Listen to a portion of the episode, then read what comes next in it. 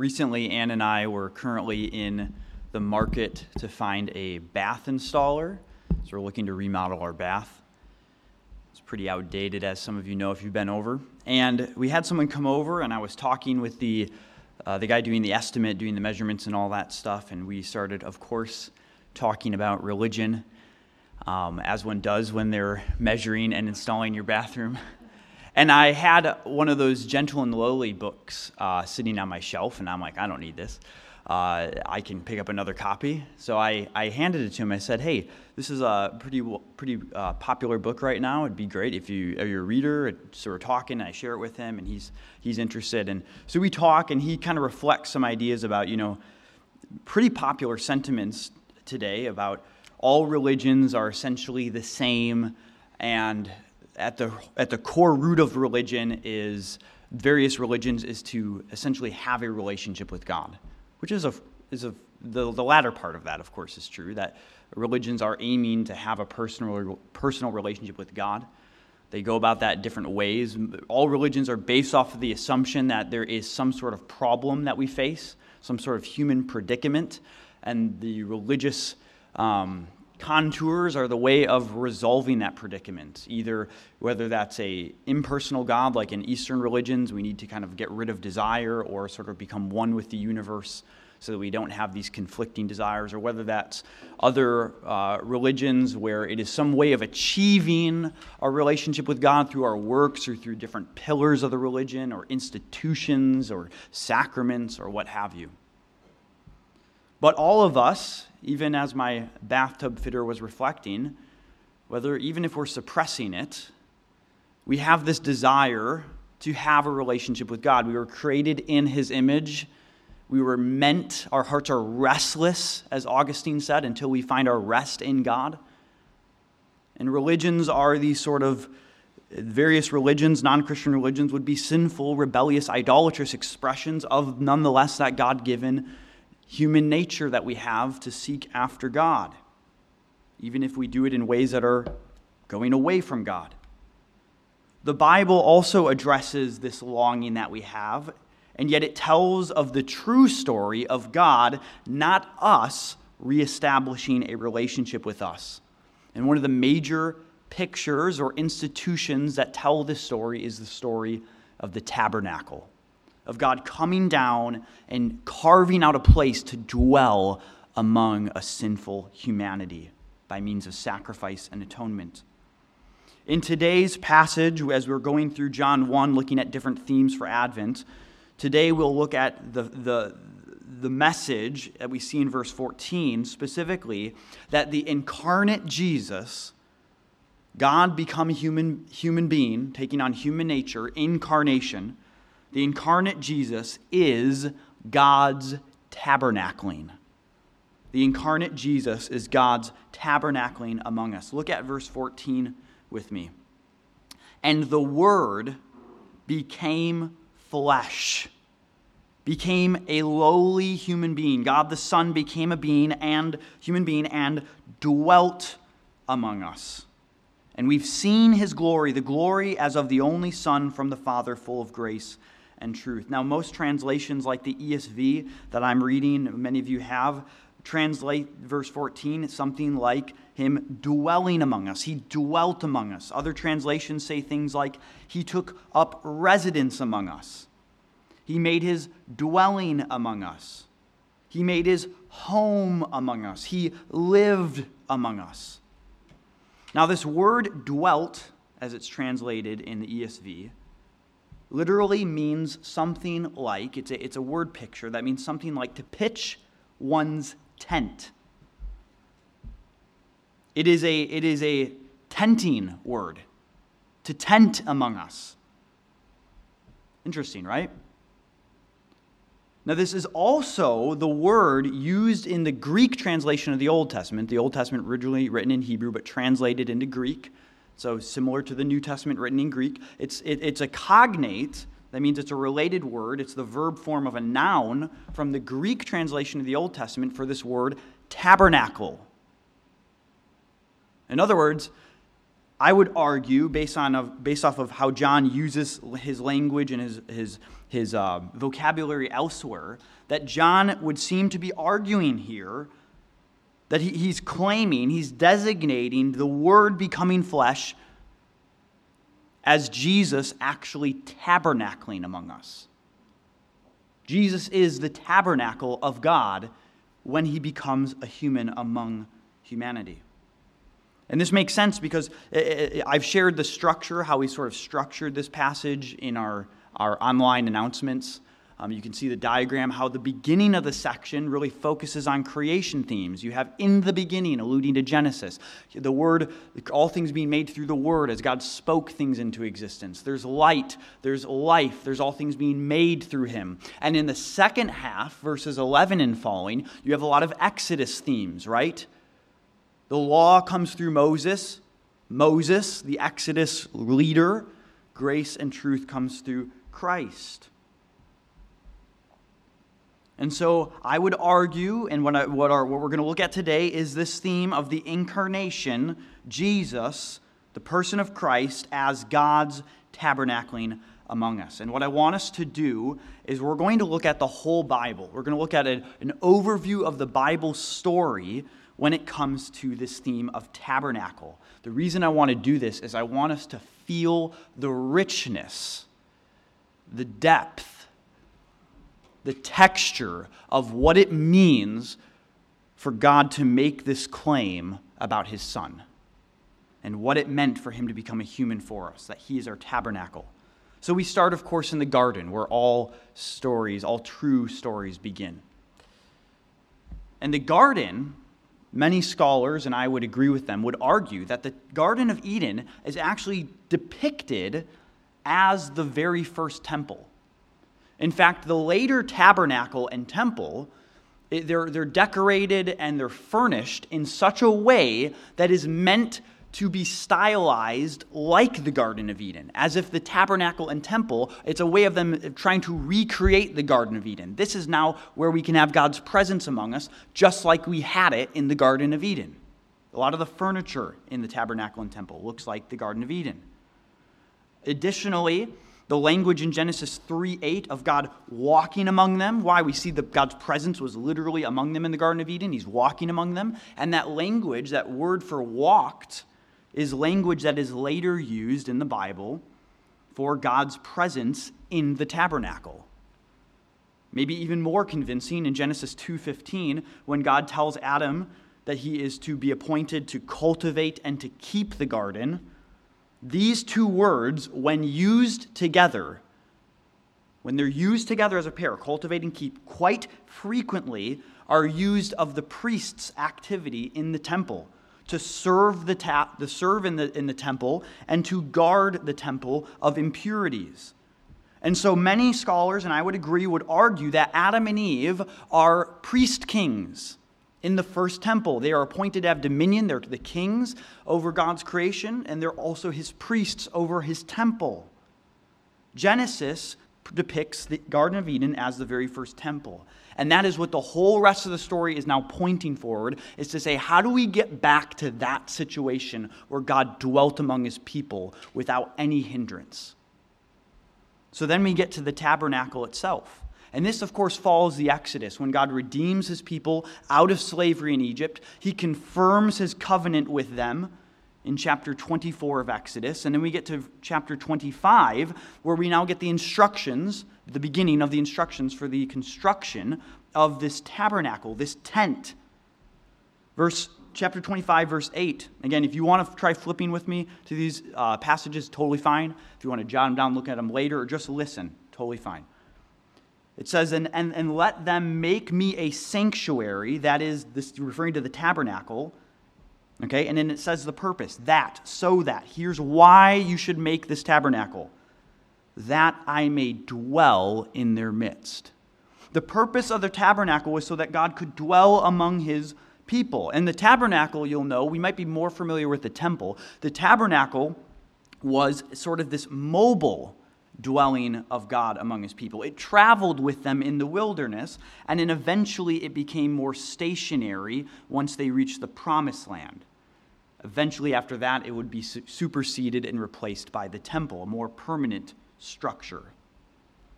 But we see also that, that this is part of the blessings of the covenant. God redeems them out of Israel, and part of the, what it means then to become God's people and to be covenanted in that relationship with God is to have his dwelling among them, and this is achieved through the tabernacle. Leviticus 26, 11 through 12, a chapter that details all the blessings of the covenant. It says, I will make my dwelling, literally tabernacle, among you, and my soul shall not abhor you and I will walk, there's that language of walk, I will walk among you and will be your God, and you shall be my people. One of the ways that God would have them as his people and be their God, language that we'll eventually see later, so just set that aside and remember that, okay, is that he will tabernacle among them. And the way that this tabernacling, this dwelling is achieved, pivotal to this is you have to understand the sacrificial system. You see, a holy God cannot dwell among a sinfully unclean people without acting out and destroying that uncleanliness. So, through the institution of the tabernacle and the temple, we get these animal sacrifices that are bound up with it. And by offering, by, by, by God instituting these animal sacrifices, God is then providing a way for them to deal with the uncleanness of sin. And one of the way that you might think about uncleanness, it's a, it's a sort of a religious term. It doesn't necessarily, some of it is symbolic. God is creating sort of a symbolic universe for them to understand how sin is unclean and, it, and it's contrary to holiness. Okay, but one of the ways you might think about this idea of uncleanness in the Old Testament is this idea of pollution. It's depicting sin as almost a pollutant, something that is polluting space. God is not able to dwell in an area where sin creates this pollution. And so, what the sacrifices do, you get this language of purification with the sacrifices. God is, in other words, carving out a space by the, by the use of the sacrifices and, and the priests offering the sacrifice, sacrificial blood. They're actually applying it to the tabernacle and temple itself. They're purifying the tabernacle and temple so that God can dwell there then among his people. Let's offer these purifying, atoning sacrifices onto the tabernacle and temple itself, like onto the altar and such, so that God can then dwell here among us. The Day of Atonement as just one example of this, and there's a, a variety of uses for the sacrifices, so this is kind of simplistic. There's a lot of different sacrifices that had different functions, but this is at least one of their major functions. On the Day of the, of the Atonement, when they would kill the goat, one of the goats, the goat sacrifice. They would bring the blood inside the veil and, and, and they would take the blood, the blood of the bull, and they would sprinkle it over the mercy seat in front of the mercy seat, applying it and cleansing that area, purifying it for God's presence to dwell. Verse 16 of Leviticus chapter 16 Thus he, the priest, shall make atonement for the holy place. Why? Notice this. Because of the uncleanness of the people of Israel and because of their transgressions and all their sins. You got to make atonement because you got to carve out a space so that God can actually dwell among a sinful people. And so he shall do for the tent of meeting, that is the tabernacle, which dwells with them in the midst of their uncleanness. You see the, how the sacrifices is played against their uncleanness? They're unclean. God is carving out a space by these sacrifices so that he can nonetheless have that relationship with, with him. Sound familiar? Okay, I think about it uh, almost like we're in a pandemic, right? And so people need PPE and they need these things to kind of be able to, to navigate in the midst of a virus or the, the uncleanness, right? Or I think of Chernobyl. This is before my time, so I'm dating myself here. But Chernobyl, 1986, in Ukraine under Soviet communism, uh, a radiation plant or something along those lines, a reactor exploded and now there's radiation all over the place and it's contaminating the whole thing. You can look up uh, documentaries of all the cleanup they're trying to do to clean up the radiation. Why? Because human beings can't live amongst the radiation, otherwise, they grow deformities and it, it's just not good for us, right? So many people die from that. Likewise, sin is like this radiation that God cannot dwell among without acting out in judgment against it. He is too holy to put up with evil without atonement being made for it. And we see this even in the Passover, right? The very exodus that leads to the people being made God's covenant people, being given the law at Sinai, being a covenant made with them, all of that is predicated on the fact that they're not just rescued out of Egypt, but they themselves are atoned for in Egypt in the Passover sacrifice. In other words, you don't get covenant with God, you don't get relationship with God, you don't get the kingdom except through sacrifice. And the sacrifice of the Passover, in many ways, gets reflected then in the continual institution of sacrifices in the tabernacle and temple. Atonement is always needed for God to restore his presence with a sinful people. Eventually, we see that the tabernacle gives way to the more permanent temple replacement. And so we see this thing that uh, sometimes scholars call the Shekinah glory. This is God's way of manifesting his presence. Of course, God is, um, is, is, is everywhere, he, he, he exists in all space, and yet God, as saying, This is where I'm dwelling among you, he would manifest that presence in a cloud.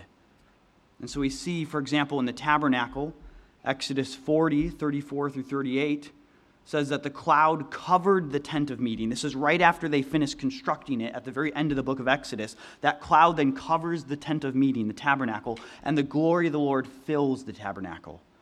Or later, then, when they dedicate the temple and they bring the Ark of the Covenant into the temple, when the priests then come out of the Holy, Holy of Holies, the holy place, sorry, a cloud filled the house of the Lord so that the priest could not stand to minister because of the cloud.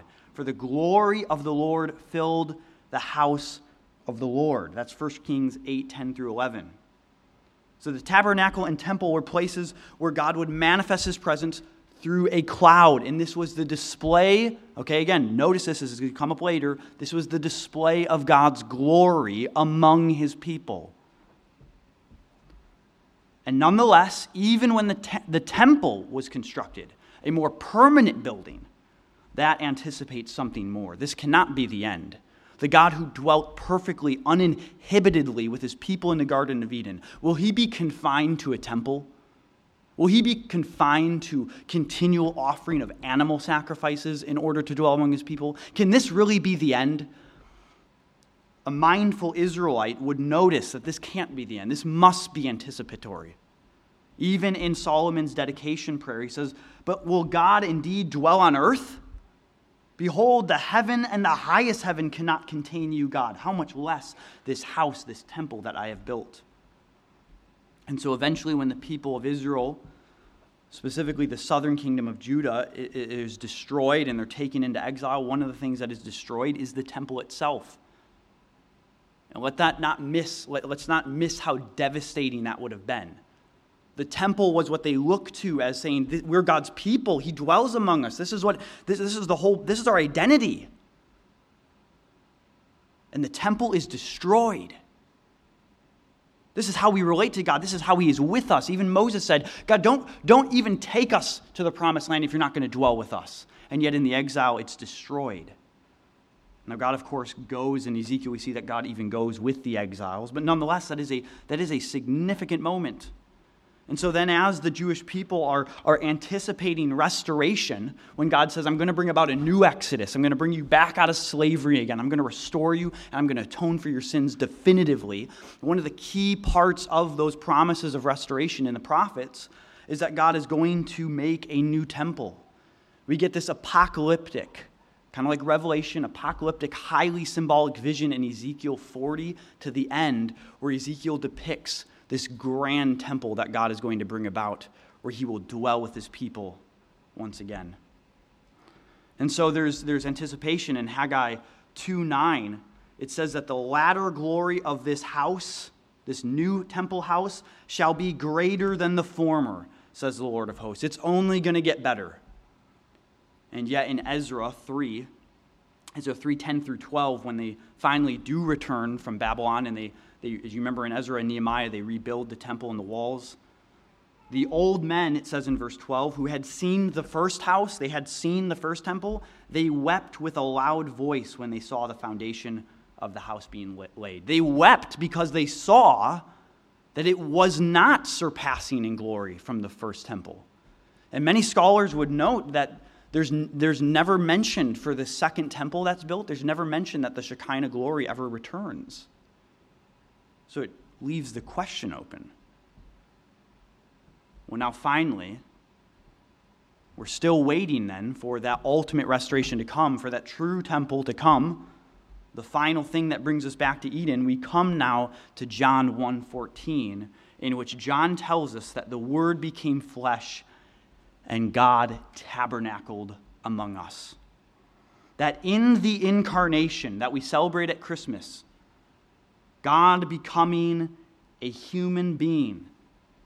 In the incarnation, God's presence took up residence among us, not in the form of a tent or a building, a temple, but now as a person, Jesus Christ, God Himself coming to dwell among us. In fact, Jesus, I would argue, is the more literal tabernacle and temple than the tabernacle and temple ever were. Those things were mere shadows of the reality that was to come, which is Christ Himself. And so we see not only in John 1, but also in John 2, Jesus will say to them, Destroy this temple, and in three days I will raise it. Why, verse 21? Because he was speaking about the temple of his body, John says. Jesus is the tabernacle and temple. And so we continue. Look at chapter 1, verse 14 with me. Not only does it say that the word became flesh and he tabernacled among us, but remember that whole thing about the Shekinah glory, where in the tabernacle and temple we see the glory of God? Look at verse 14, uh, the rest of verse 14 with me. It says, Not only has he tabernacled among us, but we have seen his glory. Glory as the only begotten Son from the Father, the very glory of God as the very Son, having the very same nature as the Father. God Himself, we see the glory of God in Christ. As God manifested His Shekinah glory in the tabernacle and temple, so now in Jesus we have seen His glory, the very true tabernacle. And as many of you know, the, the New Testament will go on to explain the church as the very temple of God. Because after Christ's ascension, when he goes to heaven, what does he do? He pours out his Spirit. And by his Spirit, he unites us to himself. And he causes his very presence to dwell with us at all times. And so Christ is extending his temple presence into the church itself as the people who experience and have this Holy Spirit dwelling on, within us. We abide with Christ. We have Christ's presence with us. We are united to Him. And so, so now that temple presence has extended into the church.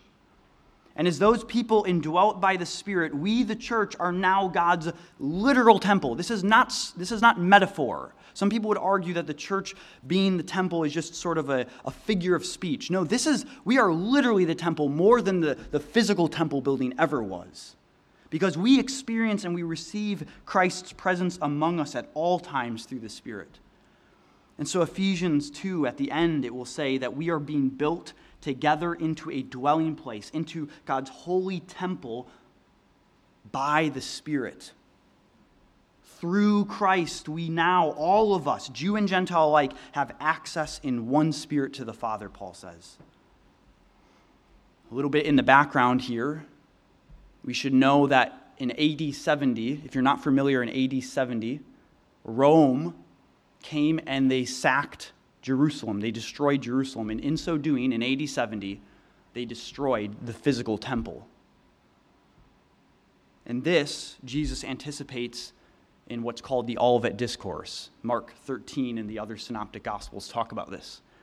And this would have been a clear, the, the, early Christians would have seen this as a clear statement from God that that old temple system is now over with. It is now over with in the coming of Christ. God's judgment has fallen on a rebellious people. And now the true temple is Jesus and his church. And of course, finally, we come to the, the end of all things, the new creation, right? As we've been going, we went through the book of Revelation just before this. Do you remember in Revelation 21 and 22 how it depicts the new creation when Jesus comes again and he makes all things new? It depicts the entire creation now as God's temple. We've reached Eden again, but Eden 2.0, even better. Not just the garden, but the whole creation is the Garden of Eden. The whole creation is the New Jerusalem. The whole creation is the temple of God. You'll remember as John goes through the book of Revelation, one of the key phrases that structures the book is that John is experiencing a vision. And so he says, And I saw, and I saw, and I saw. And he talks about all the things that he sees, right? It's a visionary book. But when you come to Revelation 21, John says something that he didn't see. That should catch our attention. And what did John not see? Verse 22 of chapter 21 And I saw no temple in the city for its temple is the Lord God, the Almighty, and the Lamb. You don't need a building now because we have God and the Lamb Himself dwelling literally among us.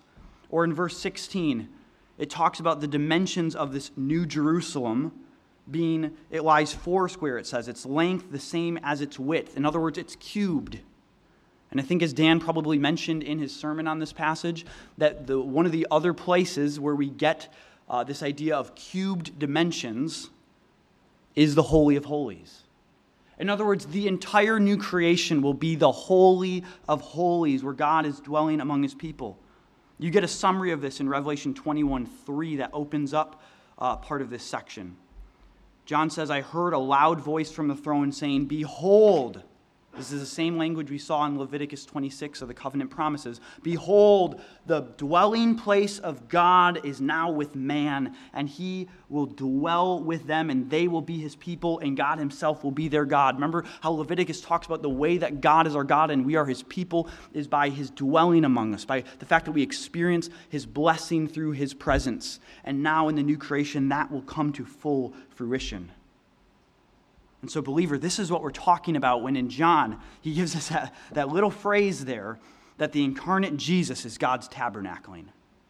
The Word has become flesh and he has tabernacled among us. And in Jesus, God in flesh, we have seen the glory of God, the glory as the only begotten Son from the Father. Jesus is where God's presence is found and where God's glory is seen. The incarnation is the end to which the tabernacle always pointed.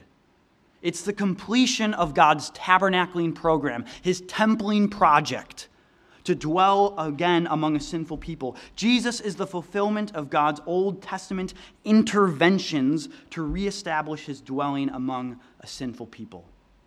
He has achieved it. He has achieved that relationship with us, not we achieving that relationship with him. And the way, of course, that he's done that is that the fact that, Jesus is not merely the tabernacle and not merely the temple, but as we know, for example, in the book of Hebrews and elsewhere in the New Testament, Jesus is also the priest. He's the, he's the temple, but he's also the priest that offers the sacrifices in the temple. And not only is he the temple and the priest, but he's the sacrifice. He's the priest and the one offering the sacrifice, and he is the sacrifice itself. As Hebrews talks about, it says that he is the purification for sins. He's the one who undoes, undoes the pollution of our sins, the one who cleanses our uncleanness before God. In Jesus, we once again can have communion with God as we were always intended from the Garden of Eden. That through the sacrifice of Himself, the pollution of sin is definitively dealt with.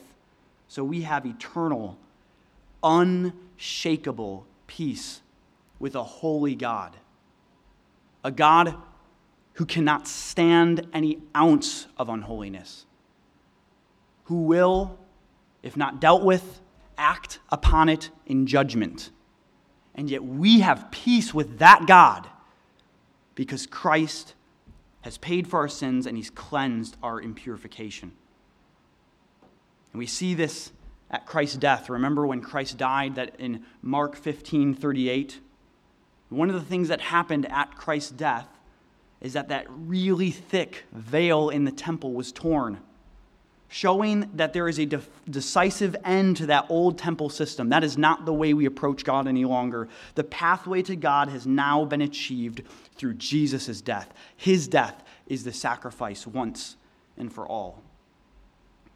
And so, as we sit then under just the glory of this reality, Believer, this, this, this reality tells you that God loves you so incredibly much that he deliberately chose to take on lowly human nature and for all eternity. Why? All for the sake of rescuing you.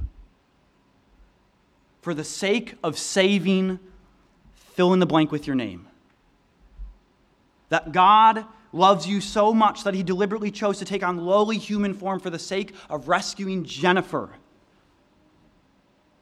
for the sake of rescuing Peter, for the sake of rescuing Siobhan, Nick, Danica, for you personally. God became a human being for Kyle, for the Radomskis, for Tariel, for myself. This is the message that we get to sit in during Advent. And not only true of you personally, but then all your fellow members. That's God's love for them, the ones that you've locked arms with in the church. This is absolutely mind blowing stuff. Like, I don't know any bigger application than to just sit in amazement of this. This is mind blowing stuff, you guys. This is loyalty shaping, affection capturing, life transforming stuff right here to respond to God in gratitude in lives of gratitude. And to recall as well that this is all of God's initiative, not ours. As we began talking about the various religions, and they're essentially are all other religions are our way of trying to contrive some way to have peace with ultimate reality or to kind of work ourselves back into a relationship with God. And God's God's message across the tabernacling and across the templing of the Old Testament is to say that you can't do it. I have to institute a way to dwell among you. And even after God gives them the tabernacle, what do they do? After He gives them the Ten Commandments, I mean, what does He do? They go and they make a calf, a golden calf, and they break the Ten Commandments immediately. We can't do this. It's only by God's grace. It's only when God reveals Himself to Moses and He says, I am a gracious and loving God, full of compassion, of steadfast love for giving to ten thousands. God must make a way. We have not worked ourselves in our way up to God. We have not made a staircase to heaven, so to say. But God has come down to us in the person of Christ, and He has made the path to God. He is the way, the truth, and the life. The disciple said, Show us the way to the Father. And He says, If you've known me, if you believe in me, you know the way to the Father. We cannot earn our path to God religion, good works, what have you, anything that you do cannot earn your path to God. The very sacrifice of Christ, that, the fact that God sent his Son to die for our sins, is the biggest testimony that you can't save yourself because Christ had to do it. You know, sometimes we think about when folks are trying to buy a house or they're moving, um, we think about different parts of the city um, my brother in law's car was just stolen, actually, and he lives uh, on Thanksgiving Day of all days, right? He has one of those Kias that's really easy to steal, okay? And he didn't know that he had to get that fixed. So he, his car got stolen. And so we're talking about him, and he's thinking, I don't think I'd ever want to buy a house in our neighborhood. Um, he lives really close to us. And it's like, yeah, the crime rate's not the best here. Um, and so sometimes we think about that, you know, like we don't want to live in certain areas. Sometimes there's some negative mindsets with that, but whatever. You got the, you got there's that sense of like wanting to live in maybe a nicer area. And we're talking about other human beings at that point. We're talking about neighborhoods. We're talking about places where maybe the businesses aren't so nice, whatever. In the incarnation, though, we're talking about the, the, the, God of the universe who is incredibly holy coming and dwelling among a sinful people. God is not only dwelling among humans, He's dwelling among humans like us. He lives among our kind in the person of Christ. And if you're here today and you're not yet a believer in Christ, if you have not yet clung to Him for your very hope in life and death, we would plead for you to do that this morning to repent, to turn from your sin, to turn from your disbelief in Christ, and turn to trusting in Christ. If you're, if you're like my bath fitter who is searching for some way to have a relationship with God, let me tell you that Jesus is that way.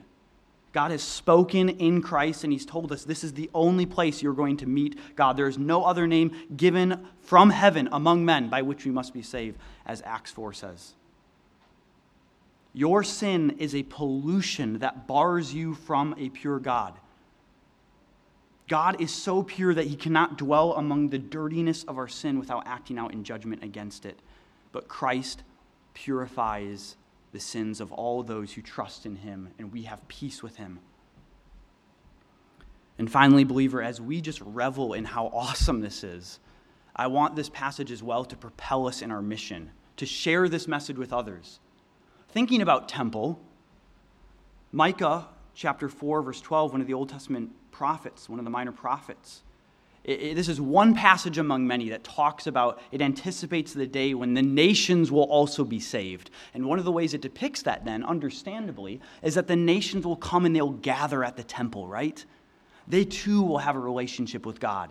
How will they do that? By gathering at the temple, of course. It talks about the very house of God, the mountain Zion, that is, Jerusalem, being, the, the, being lifted up with the house of the Lord and the peoples, the nations will flow to it. Verse 2 And many nations shall come and say, Come, let us go to the mountain of the Lord, to Jerusalem, to Zion, that is, to the house of God, to the temple of Jacob. Well, now the nations are in fact coming to the temple, are they not? Because the nations are coming to Jesus. Jesus is the temple that the nations come to. He is where sinful humanity meets God and is reconciled to Him. And no longer is it now, hey, bring the nations to a physical temple building, but now God's temple has been extended into the church. The Spirit's present, and the church, the temple, goes to the nations. That's how Micah is fulfilled. Not the nations coming to a literal building, but now the temple actually going to the nations themselves. A scholar, G.K. Beale, wrote a a big, a really big, big old book on the presence of God across the Bible. This is kind of like a snippet form of that. And it's interesting the title he chose. As he's writing a book on the theme of God's presence across the Bible, listen to the title he chose for his book.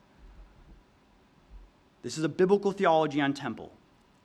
The temple and the church's mission. Would you normally link those two together, the temple and the church's mission? He is. Why? Because he's playing on this very theology that the temple has now gone into the church. We actually experience God's presence, the reconciling presence of God, and we get to go extend that temple to the nations. We get to see other people come in through the sacrifice of Christ and experience God's very presence by His Spirit. And as those indwelt by His Spirit, we get to go share that message with others. When Jesus was talking to the woman in Samaria in John 4, she, she figured out that Jesus was a prophet when he had some insight into her marital situation. And he says, she says, Hey, let me ask you a question since you're a prophet. You know, are you going to live, are, are, are people, our fathers, they worshiped on this mountain. The Samaritans had their own sort of worship center. But you, the Jewish people, say that we're supposed to worship in Jerusalem. Say there's a dispute about where you worship. Is it in the temple in Jerusalem, or is it sort of the counterfeit one that the Samaritans created? This was a dispute between the Jews and Gentiles. And what does Jesus say? He says, Woman, believe me, the hour is coming when neither on this mountain nor in Jerusalem will you worship the Father. But the hour is coming and is now already here when the true worshipers will worship the Father in the Spirit and in truth. That the worship of God is no longer bound to a temple building in Jerusalem, but is extended to the nations. It's extended to the Samaritan woman, it's extended to your neighbor, it's extended to your coworker, it's extended to us, it's extended to all those who call on the name of the Lord to be saved. And so let us celebrate that this morning as we practice the Lord's Supper every week as we do. And I would call to mind just, it can sometimes be missed on us, but as we talk about the Lord's Supper, what is one of the things that we say? Reciting Jesus' words, This is my body, this is my blood. That's remarkable. That assumes that the God of the universe has a body and has blood. The Lord's Supper is a Christmas celebration every single time we partake of it. We are remembering, not only are we, we are celebrating his death for us, but what, of course, is the prerequisite that Jesus would even be able to die for us, is that he became a human being for us, so that we can be united to him and saved through his death. He is that ultimate sacrifice. As he held up this meal that celebrated the Passover and the redemption from God's wrath in Egypt, he said, I am the ultimate Passover. I am the one, if you find refuge in me, in the blood over my doorpost, If you enter into me, God's wrath will pass over you. And so that's what we celebrate this morning. We celebrate a pictured promise, a pledge, and a seal of God's salvation offered to all those who trust in Christ. That by believing and taking this symbol, we are actually communing with Christ and all of his saving benefits for us.